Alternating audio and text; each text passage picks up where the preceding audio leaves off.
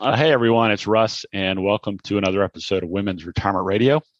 Today, I'm really excited to be joined by a friend of many years, uh, Laura Jalbert, who is the owner of Mindful Transition. So, welcome, Laura. Thanks for having me, Russ. It's good to see you. Yeah, great to see you too. Always enjoy speaking with you, and uh, glad we could share today's conversation with our listeners. Um, why don't you start, Laura, by just introducing yourself, telling people a little bit about who you are um, and what it is you do at Mindful Transitions? Sure. Um, I'm Laura Jalbert. I'm a licensed clinical social worker. I have been um, in private practice for, well, I've been in practice for 21 and a half years, going on 22 years, which makes me feel much older than I sometimes think about. Um, but Mindful Transitions, um, I'm the owner of Mindful Transitions, and the clinical director um, is one of the hats I wear. And we are a team of clinical social workers who provide psychotherapy on site um, to older adults in their home environment. So that could be assisted living, independent living, or in private home settings. Um, and we accept Medicare um, to pay for our services, as well as um, clients who want to direct pay, whose insurance may not may not cover us. Um, but so we're a team now of 16, 17 um, clinical social workers. I didn't count before mm-hmm. before I came on, but um, our team has grown a lot over the years because of, um, as you know, the need is huge um, for for mental health support services, um, and especially those specifically trained towards the issues of older adults, which our entire team is, um, and that's unique. So, as well as the part where we're mobile to our clients, um, that's additionally unique. Although I have to say, it's um, we're not quite as mobile during the pandemic. Uh, well, yeah, who, who is? Um, it's, right. it's been yeah. an been an adjustment for everyone, right?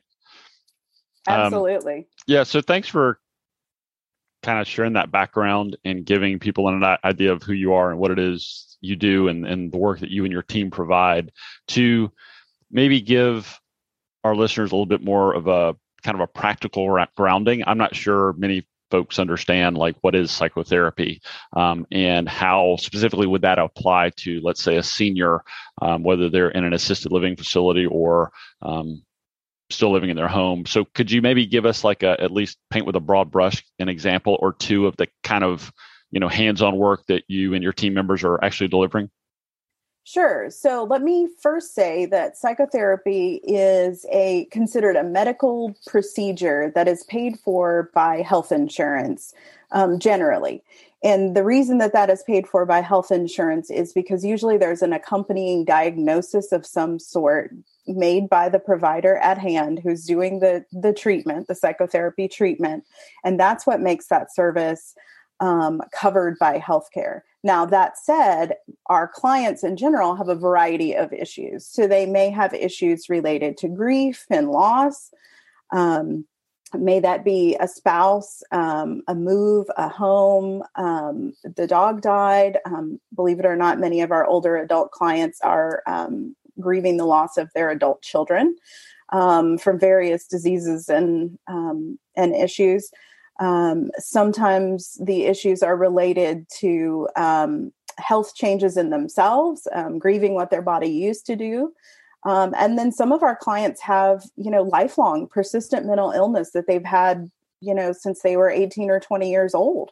and now they're aging and now they're, you know, 80 um, and so they you know again need a provider who who understands mental illness. So um, our services do take place in the home which helps us see um, you know a little bit more about what's going on with the client than what someone would actually say in an office setting. Um, but but yeah so our services cover a variety of different issues. Um, we see a lot of folks with depression anxiety um, we see, like I said before, we see a ton of grief and loss. Um, but then sometimes there's just interpersonal conflict with, you know, the lady down the hall isn't nice and it's causing me distress. Um, so it's it's a variety of issues for sure. And I know, I know we were kind of joking a little bit about COVID earlier, how that's kind of impacted our ability to be mobile and see people in their settings, that sort of thing. But I would imagine, um, I would imagine that the work that you do, you and your team, has probably increased um, as a result of COVID due to more isolation, um, maybe lack of social interaction, things like that. Has that been the case? So it has and it hasn't, um, because one of the challenges is that not everyone is able to access this technology. So Medicare removed some of the um, telehealth um, barriers um, at some point during 2020, maybe March or April. They they removed some of the barriers that we previously had in place to utilize telehealth. But what that still didn't do was teach um, older adults how to utilize some of this technology. And it didn't necessarily cause older adults to feel more comfortable with some of this technology. So while, you know, you might prefer an in-person visit, pandemic has has forced us to do a visit by phone or a visit like this by computer. Um, not everyone has been comfortable with that and not everyone has access to that technology. So we've had plenty of clients who said if if i can't see you the way i always do i just don't want to and then we've had other clients where you know they absolutely you know they have an ipad they know how to use it and they're dangerous with it um, so it, it, kind of follows follows the whole spectrum um, but i would have thought that everybody would have you know taken advantage of the telehealth and that just has not been the case. We have a waiting list of people who want to be seen in person at this point who have not been willing to do telehealth which I think is interesting. Yeah, yeah, mm-hmm. yeah. That's fascinating. I, got, I guess, um, I guess the joke that everybody now now knows how to use Zoom. It does not uh, necessarily extend to all, all the seniors out there quite yet. It does not, and sometimes you know when you think about the the you know the process of establishing trust and the process of meeting someone new, you know what are the things that seniors are taught over and over to avoid scams and fraud and everything else is don't talk to somebody you don't know well on the phone and give them all kinds of personal information and here we are right. saying to seniors like we've got to do all this by phone well this is not their comfort zone they've been conditioned and for many good reasons to not um, but here we are you know it's right. a pandemic and we we need to provide services however we can so it's oh. got a lot more uh, complicated nuances, I think, uh, maybe than other other um, areas of the medical world. Yeah, it's it's it's. I, I guess I hadn't really made that connection between all of the seniors that are isolated and getting them the care, the attention they need, whether it's uh, mental, you know, mental health uh, assistance or physical health, or um, I guess it just introduces a whole new set of challenges and obstacles that need to be addressed and overcome. Absolutely, yeah. So I'm I'm I'm actually just curious, Lori. Like, so who hires you? Like, is it a is it a an aging person's adult children? Is it a care facility where they're maybe staying? Um, is it the um, is it the senior themselves, or is it kind of a variety depending on the circumstances? So, for the bulk of our work, the older adult is the one who hires us technically. It's, you know, they have to authorize who can utilize their health insurance benefits. So, they have to elect their healthcare provider, which could be a, one of one of the members of our team. So they sign all of the consent documents, they sign all of the financial documents Medi- that Medicare makes us have on file for them um, they as individuals are in charge of that medical care. Now, there are some services that we provide, you know, um, like there's some consultations that we offer families where, let's say, mom or dad, you know, doesn't want to have any part of the the idea of psychotherapy, but you know, the adult children are in need of um, support and advice around mom's dementia or around mom's you know long history of schizophrenia and now that she's 80 they really don't know what to do. Um, in those instances um, i'm able to see those families and so the family themselves would be the client um, as opposed to the individual. Got it. Interesting. The facilities don't hire us um, they may sometimes refer. They may sometimes say, We have a resident here who's been crying every day since she moved in. Can you please see her? And then we have the same conversation, which is Does she want to be seen? Does she want to be involved? you know does she agree to this because ultimately you know psychotherapy is a process where you have to participate um, with the provider it's it's not like other forms of medical care where we can sort of i don't know. If you sit still long enough we can give you an iv of something that fixes you. That is not how psychotherapy works unfortunately. Yeah. Uh, yeah interesting. And I know you mentioned earlier when you were kind of introducing yourself and talking about mindful transitions. Could you give our listeners just a little bit of an idea of of kind of your background and the background of your team members, the the skill set and the experience they bring to the table to deliver this level of care um, and engagement with um, with these seniors. Um, some of which I can only imagine are, are some some really um, challenging and difficult situations and circumstances that they're probably walking into. Sure. Yeah, we don't we don't get many cases that are easy. Not anymore. Um, so my background, um, I started out in an assisted living, running an assisted living memory care unit um, when I first came out of graduate school, um, and then had inpatient psychiatric experience on the older adult units um, of a local psychiatric hospital, and then also a med psych hospital before I went into private practice in um, uh, working under a psychiatrist and um, the rest of my team is comprised of all licensed clinical social workers, various backgrounds, um, but many have come from the world of hospice. Um, so they provided um, they provided care at end of life, um, grief, grief and loss work for families, and also the old the the um, hospice client who may may have been passing. Um, I have a social worker on our team who has um, inpatient neurology experience. Um, wow. We, uh, yeah, we have we have quite a variety of of skill sets. Um, several folks who have have inpatient psychiatry as well.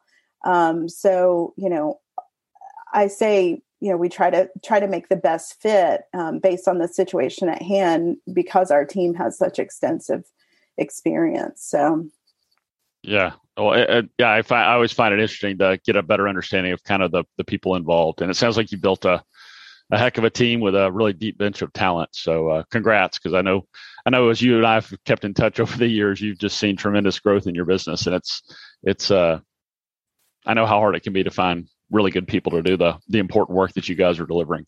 Um, it is hard, but they're rock stars. They've got this. they're yeah, great. They're that, great. That's awesome. So, what, um, from your perspective, Laura, or or maybe the perspective of your team members that are actually out uh, delivering the one-on-one care with seniors, um, what would you say is the biggest challenge that um, you guys help people address through your work or help people solve?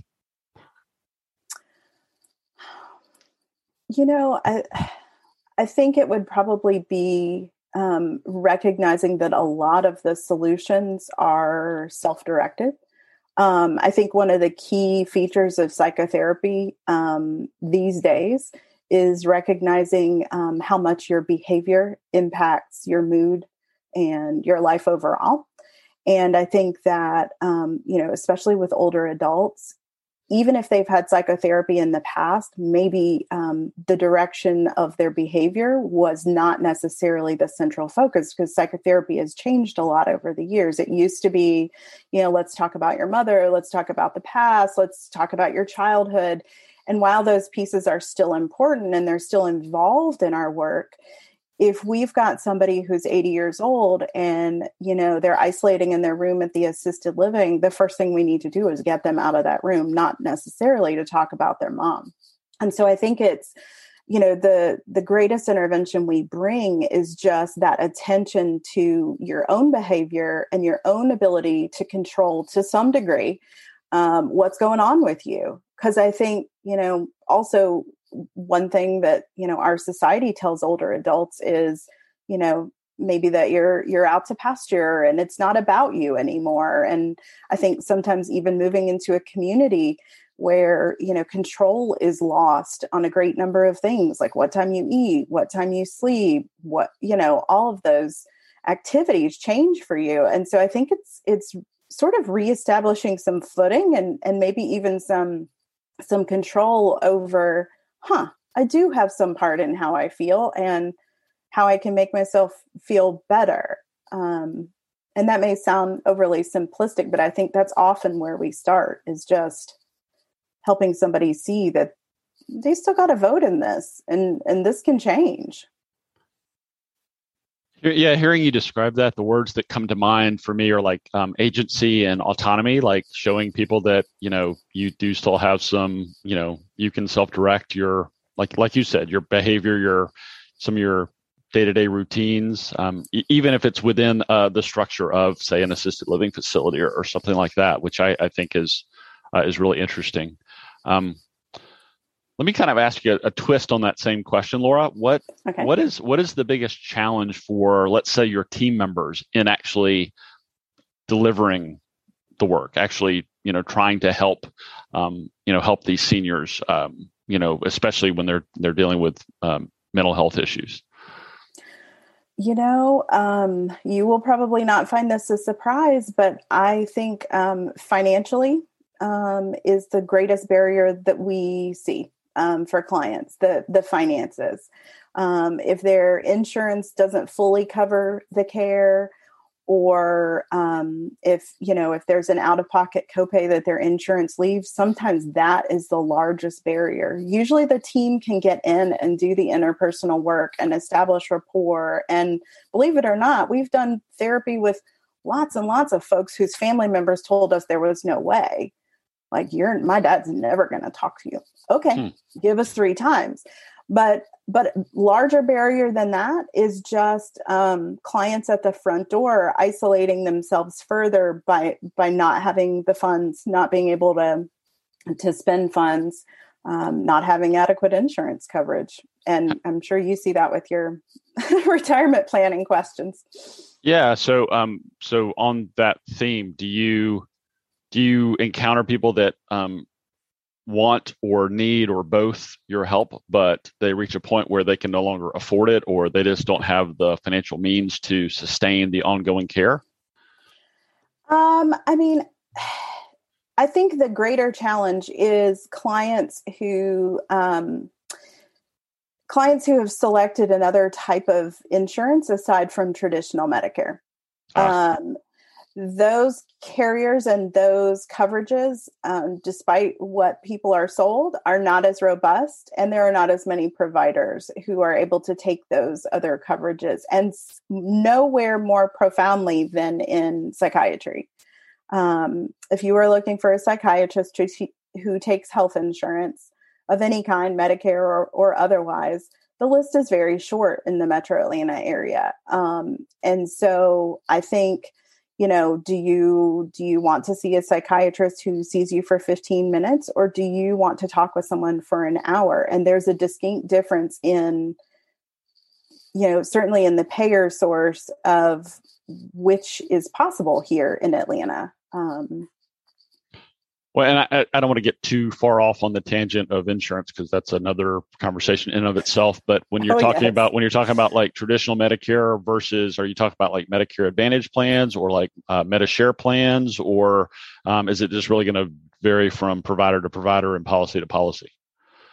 Um, I'm talking about the Advantage plans in particular um, because they they are like the rest of you know are probably the same healthcare coverage that you and I have, where there's a list of providers who we can see via our coverage.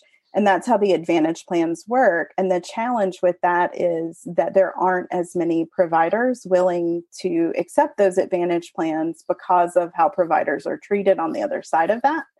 And uh, so, what we end up with then is clients saying, Well, nobody takes my insurance, or somebody who takes my insurance doesn't specialize like you do, doesn't know older adult mental health. So, I'd rather private pay with you and figure out how to get reimbursed if I can than not see anyone at all or to see somebody who's not skilled um, in the area that I need. But then that can potentially become a barrier like we were talking about longer term because if you're having to pay out of pocket for everything and let's say your insurance doesn't do a better job any better job of paying you than it did the provider at some point you've been out of pocket for all those funds right. um, and so that can become a barrier Interesting. And does and does long term care insurance like ever play a role? Does that ever come into play to help fund um, the kind of care you guys provide, or is that really more? Um, I don't. I hate. I hesitate to use words like a traditional long term care need because um, I'm not.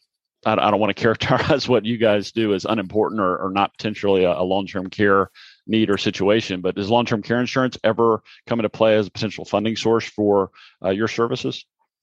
You know, it may, but not directly. So we do not bill anything out towards long term care insurance. But that said, you know, for clients who may have a robust policy that says, you know, we, it says we pay anything for your providers that your insurances didn't cover.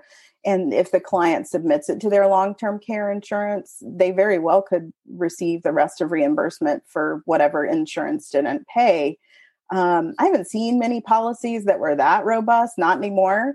Um, but it's possible that there are still some out there. But for the most part, we're covered um, under just traditional health insurance or not.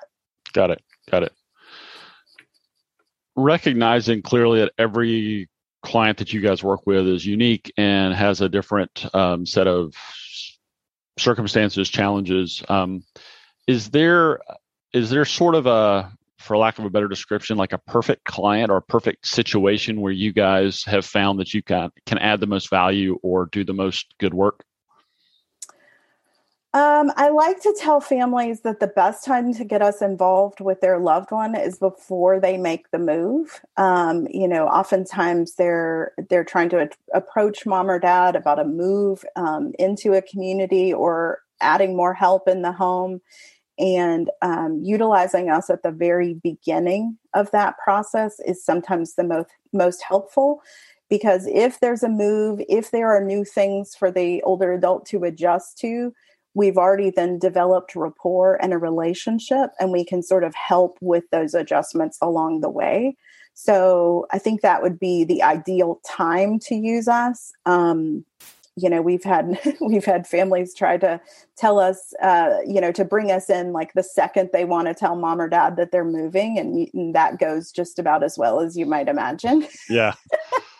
So we it it all works better um, if we can start early and develop relationship with the client before the um, adjustments and changes start to come down the pike because then we you know we've sort of established a um, enough of a relationship to to navigate those together alongside the client and help them feel more supported especially if the situation is not something where the client is you know thrilled about making a move or thrilled about selling the house um, and there's going to be some some strain and stress with the adult child it's perfect to have that non um, non non interested third party let's say um, to navigate that with the older adult.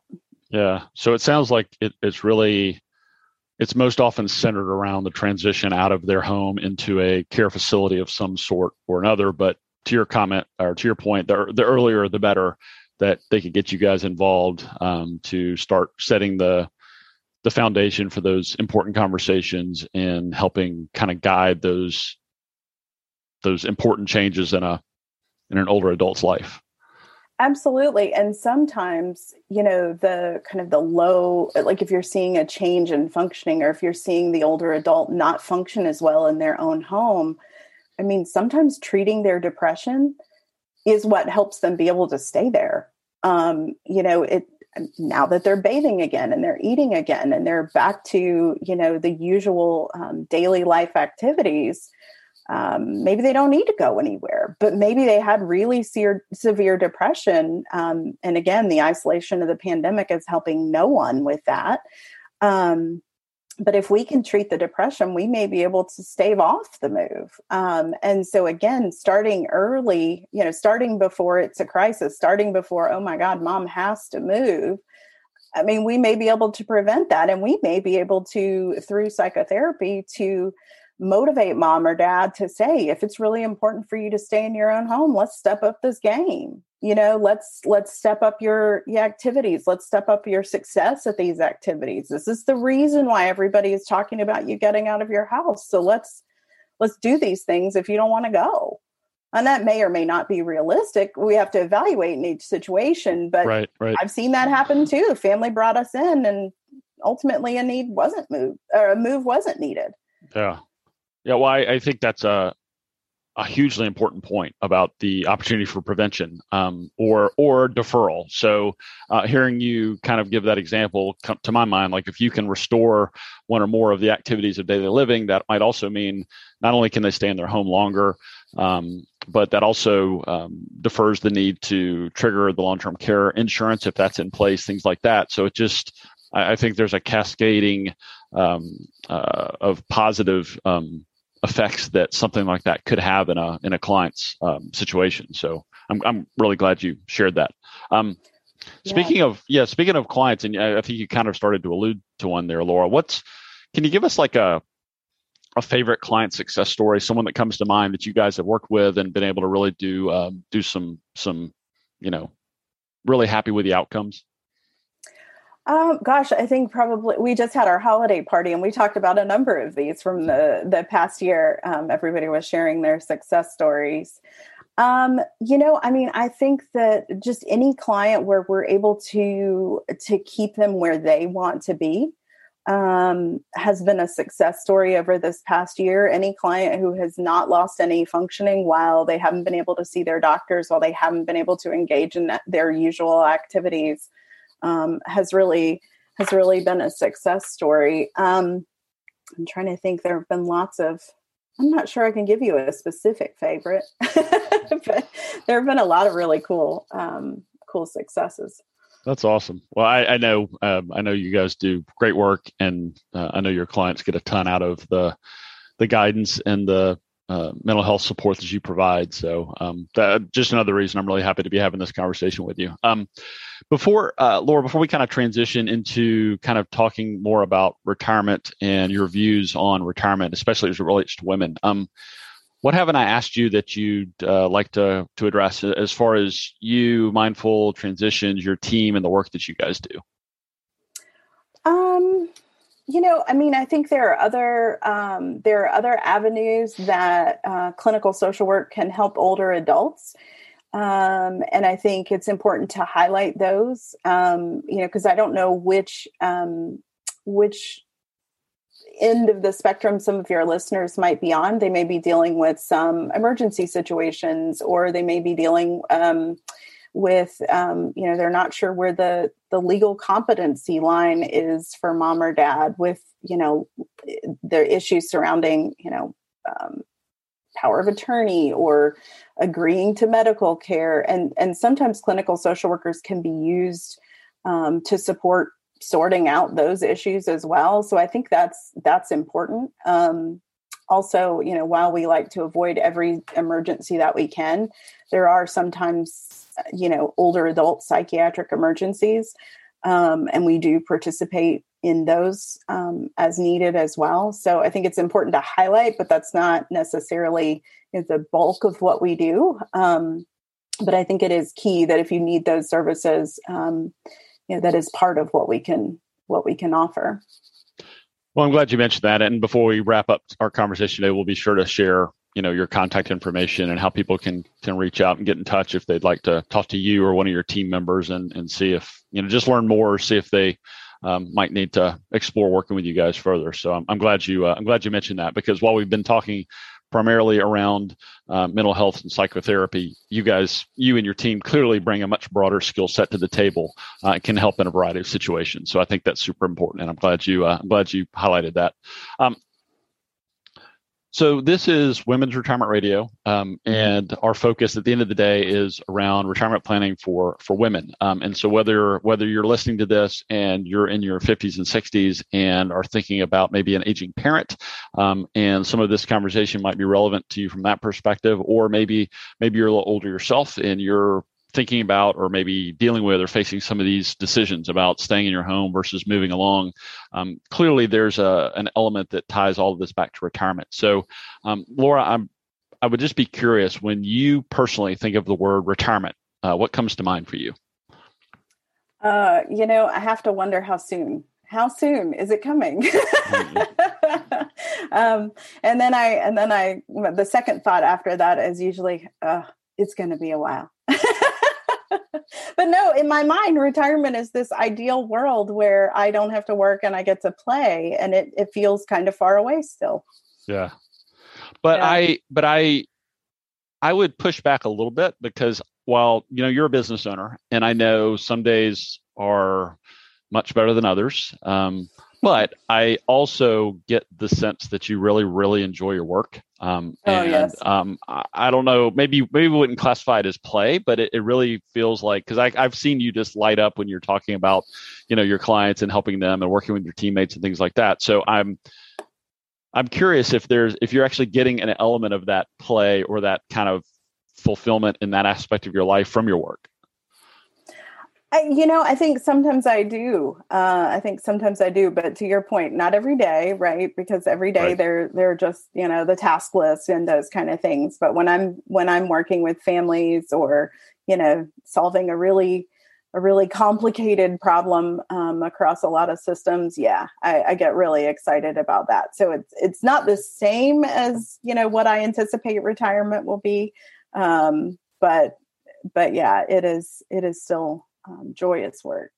And thinking about retirement, like, do you, uh, and maybe you don't know the answer to this, but do you think more along the lines of, you know, at some point in time, maybe it's a certain, eh, you know, maybe it's a certain birthday, or um, maybe there's some catalyst out there when you, when you grow the team to a certain size or something like that. Do you envision maybe just kind of starting to dial back, but still being involved in some degree in the business, or can you envision a point where you just say, um, you know, it's been great. I'm done. Um, I'm going to sell the business and let somebody else um, kind of carry carry on the great work that you guys have been doing. Or do you really have a lot of clarity around that at this point? You know, I don't know. Um, I mean, I'm pretty. Um, I'm pretty type A, so I could um, I could definitely see myself not letting go of you know the totally of the reins. Um, but you know, could I could I work fewer hours and take my foot off the gas at some future point? I sure hope so. Yeah. I sure hope so. Yeah. Because um, you know, I mean, being a business owner, just that that buck stops with you all the time. Um, if it if you don't do it, it may not get done. And I have a great team around me, but literally, we're, I mean, we're doing it. We're doing it every day. Right. Um, and so, you know, if I were to take my foot off the gas, I I still worry about where stuff would fall and to whom it would fall, if not me. Um, and right. so I would say I would have to put some serious pieces in place in order to feel like I really could take my foot off the gas. Yeah. Yeah. Interesting. Well, thanks for sharing that, and and then thinking a little bit more broadly, just about retirement in general as it relates to women. Um, what what do you see? I mean, I'm particularly interested in your perspective, Laura given all the work and experience you have working with older adults, what do you see as the biggest challenge, uh, particular to women, uh, when it comes to planning for retirement? Um, you know, I think it, it may be um, just sort of underestimating um, the many hats that they're going to have to wear. Um, you know, on the one hand, I speak I speak with women who may have already retired for the most part, right? Um, sometimes they're younger, sometimes they're the adult children of the older adult. But for the most part, I'm speaking with the older adult, and what they haven't planned for is all the hats that they're going to wear within their family or within, you know, perhaps caregiving roles, et cetera um, in their retirement. So, for example, they're going to, you know, need to take grandchildren places, and they're going to, you know, have medical needs that they didn't think of, and their spouse is going to do things that they hadn't planned, or or be ill in ways that they hadn't planned. Um, you know, I mean, there there are some women still, and I know you see them that that haven't planned to be able to manage their own finances. You know, somebody else already did them. So um, there are lots of you know kind of areas where where women just did not anticipate. I think um, what was what was coming ahead and and what those costs might look like, either financially or um, sort of emotionally. Yeah, I think that's an interesting perspective. I, I um, I think so many people spend so much time kind of thinking about looking forward to this idea of retirement that they they don't really think through like, all right, well, how am I going to spend a random Tuesday in retirement, and what am I going to have to do versus what I want to do? Um, you know, so um, I think that's a I think that's a really interesting perspective. Um, and how, given your wealth experience and history working at Mindful Transitions along with your team members, how would you say, Laura, that your work um, impacts um, the lives of women that are either transitioning into retirement or that are, you know, maybe have been in retirement for many years?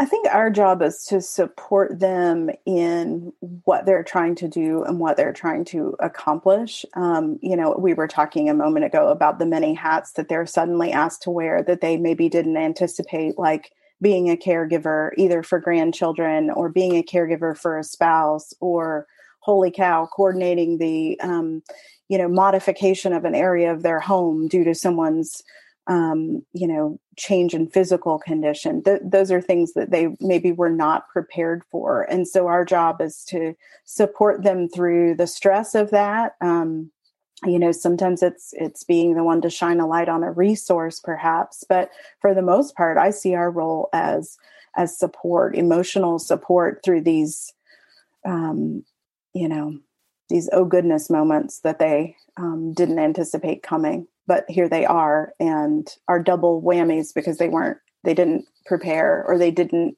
anticipate that these things could happen. Right right. Yeah that yeah i um yeah i think that's a i think that's a helpful perspective especially coming from someone like you given your uh, experience and your insight into dealing with people as they as they age and deal with some of these challenges, whether physical, mental, or or both. So, uh, so thank you for that. Um, as we start to wrap up, um, I always like to ask Laura. Um, you're busy. You're running a, a growing business, um, but if and when you have an hour or two to yourself, um, and I think your husband John's involved in the business too, right? Yes. So, so um, when you or when you and John have an hour or two to yourself, how do you most enjoy spending it outside of work? Um, you know, we've been enjoying a lot of walks during the pandemic, um, evening walks. Um, but I think we, you know, we like to be outside, um, do, doing things outside. That does not mean that I like yard work. It just means. to be, to be clear. yes, to be clear, it is not the raking, the mowing, the weeding, none of that. Um, but no, I like to be outside. Um, I like I like to be getting a lot of sun. Um, you know, I'm trying to think what else. I love to cook. We love to create stuff in the kitchen, and sometimes it's one of us, sometimes it's both of us that that are creating things. So, um, so yeah, we really um, we actually do a lot of stuff together. Even though we work together, we we do have a few um, hobbies that are also similar. So. Good for you. What's what's a favorite dish that uh, that has come out of your kitchen recently that uh, that you've really enjoyed uh, making and enjoying? You know, it's one of our old time favorites. So it's not recent. And in fact, I need to make it again soon because we were just talking about it the other day. Like, oh, we missed this. It's called chicken chasseur. And it's um it's like an old hunter's French hunter's stew, but believe it or not, it's one of the few French recipes with no butter. Really, um, I didn't know there was such a thing. Uh, right, right. no, it, it has uh, it has uh, mushrooms and shallots and uh, chicken and uh, stock and tomatoes, and it just stews for a really long time. And ooh, howdy, Russ, it's good. It's good. that sounds good, especially especially now with the uh, cooler uh, cooler weather we're getting. It sounds like some good uh, good comfort food. It is paired with mashed potatoes. Mm. Yeah. Not much is better than that. Yeah. Well, so now we're gonna leave all our uh, all our uh, listeners with their uh, mouths watering um, and and googling chicken chasseur. exactly. Um, so Laura, we've covered a ton. Um, always, always love talking to you and catching up. Um, if there were one thing um, that our listeners could take away from our conversation today, what would you want that one thing to be? Um, you know, I think it's just to recognize that um, recognize that you you have the power to change how you feel about things. Um, and if you're feeling overwhelmed, or if you need support, or you know someone who's feeling overwhelmed and needs support, as dire as the situation could seem at any moment, there is help out there. Um, and it is relatively easy to access, and things can change. Yeah. Uh, speaking of which, change. yeah, and speaking of which, that's a great segue into uh, into telling folks how they can get in touch and learn more. So if, if folks are listening to this and say, "Wow, I I need to really kind of brush up on all of the support services that are available out there to help myself or to help my my family, whether that's a parent or a friend or whatever the case may be. What's what's the best way for people to, learn more about you, Laura, your company, your team, and the work that you guys are doing? So you can check out our website. It's mindfultransitions.com. That's one L, M I N D F U L, transitions with an com. And there's a good bit of information there about the team and everyone's specialties, and then also the services that we provide and how they're paid for. Um, it's all covered there on the website. You can find us on Facebook. We're on LinkedIn as well, um, so you can kind of look um, look and see what's of interest to you um, and how we may be able to support you. Our our website has our contact telephone number, but if you want to reach us directly by phone, it's 678 637 7166. And we always have a clinical social worker who handles all of our intake calls. So when you call, you're not speaking with a secretary, but you are speaking with somebody who has the same training as I. Um, so that you know we really we're really listening and we really know um, what you've got going on. Um, so yeah feel free to give us a call or check out our website and see if we um, can be of help or support. Yeah thanks. And we'll um, as i mentioned earlier we'll share a link to laura's uh, website Facebook, LinkedIn, um, as well as her phone number in the show notes for this episode. So if anyone is interested, feel feel free to reach out. And um, I know Laura or one of her teammates would be more than happy to to chat and see if they can you know be a resource for, for you and your family. Um, Laura, yeah, Laura, thank you. Um, I just want to tell you how much I appreciate you joining me and sharing uh, sharing with our listeners a little bit about who you are and the important work that you and your or your team are doing. And um, I, I'm just I really appreciate you. So thank you. Oh, thank you again for having me. It's, I'm just glad you're doing this. I think this is so important for women in particular um, you know, to to get some additional advice. And I trust you to be the one to give it to them. So I love that you're doing this. Well, thank you. I appreciate it. And for everyone out there listening, thanks for joining us. Um, my name is Russ. This has been another episode of Women's Retirement Radio, and uh, we'll look forward to catching up you uh, up with you on the next episode. Thanks again, Laura. Thank you. It's Russ again. And before you go, I want to provide a brief disclosure. You should consult a financial advisor familiar with the specific circumstances of your unique financial situation before making any financial decisions. Nothing in this broadcast constitutes a solicitation for the sale or purchase of any securities. Any mentioned rates of return are historical or hypothetical in nature and are not a guarantee of future returns. I'm a financial advisor and an investment advisor representative of Wealthcare Capital Management LLC, an SEC registered investment advisor based in Richmond, Virginia. The views discussed in this podcast are my own and may not be consistent with or represent those of Wealthcare Capital Management.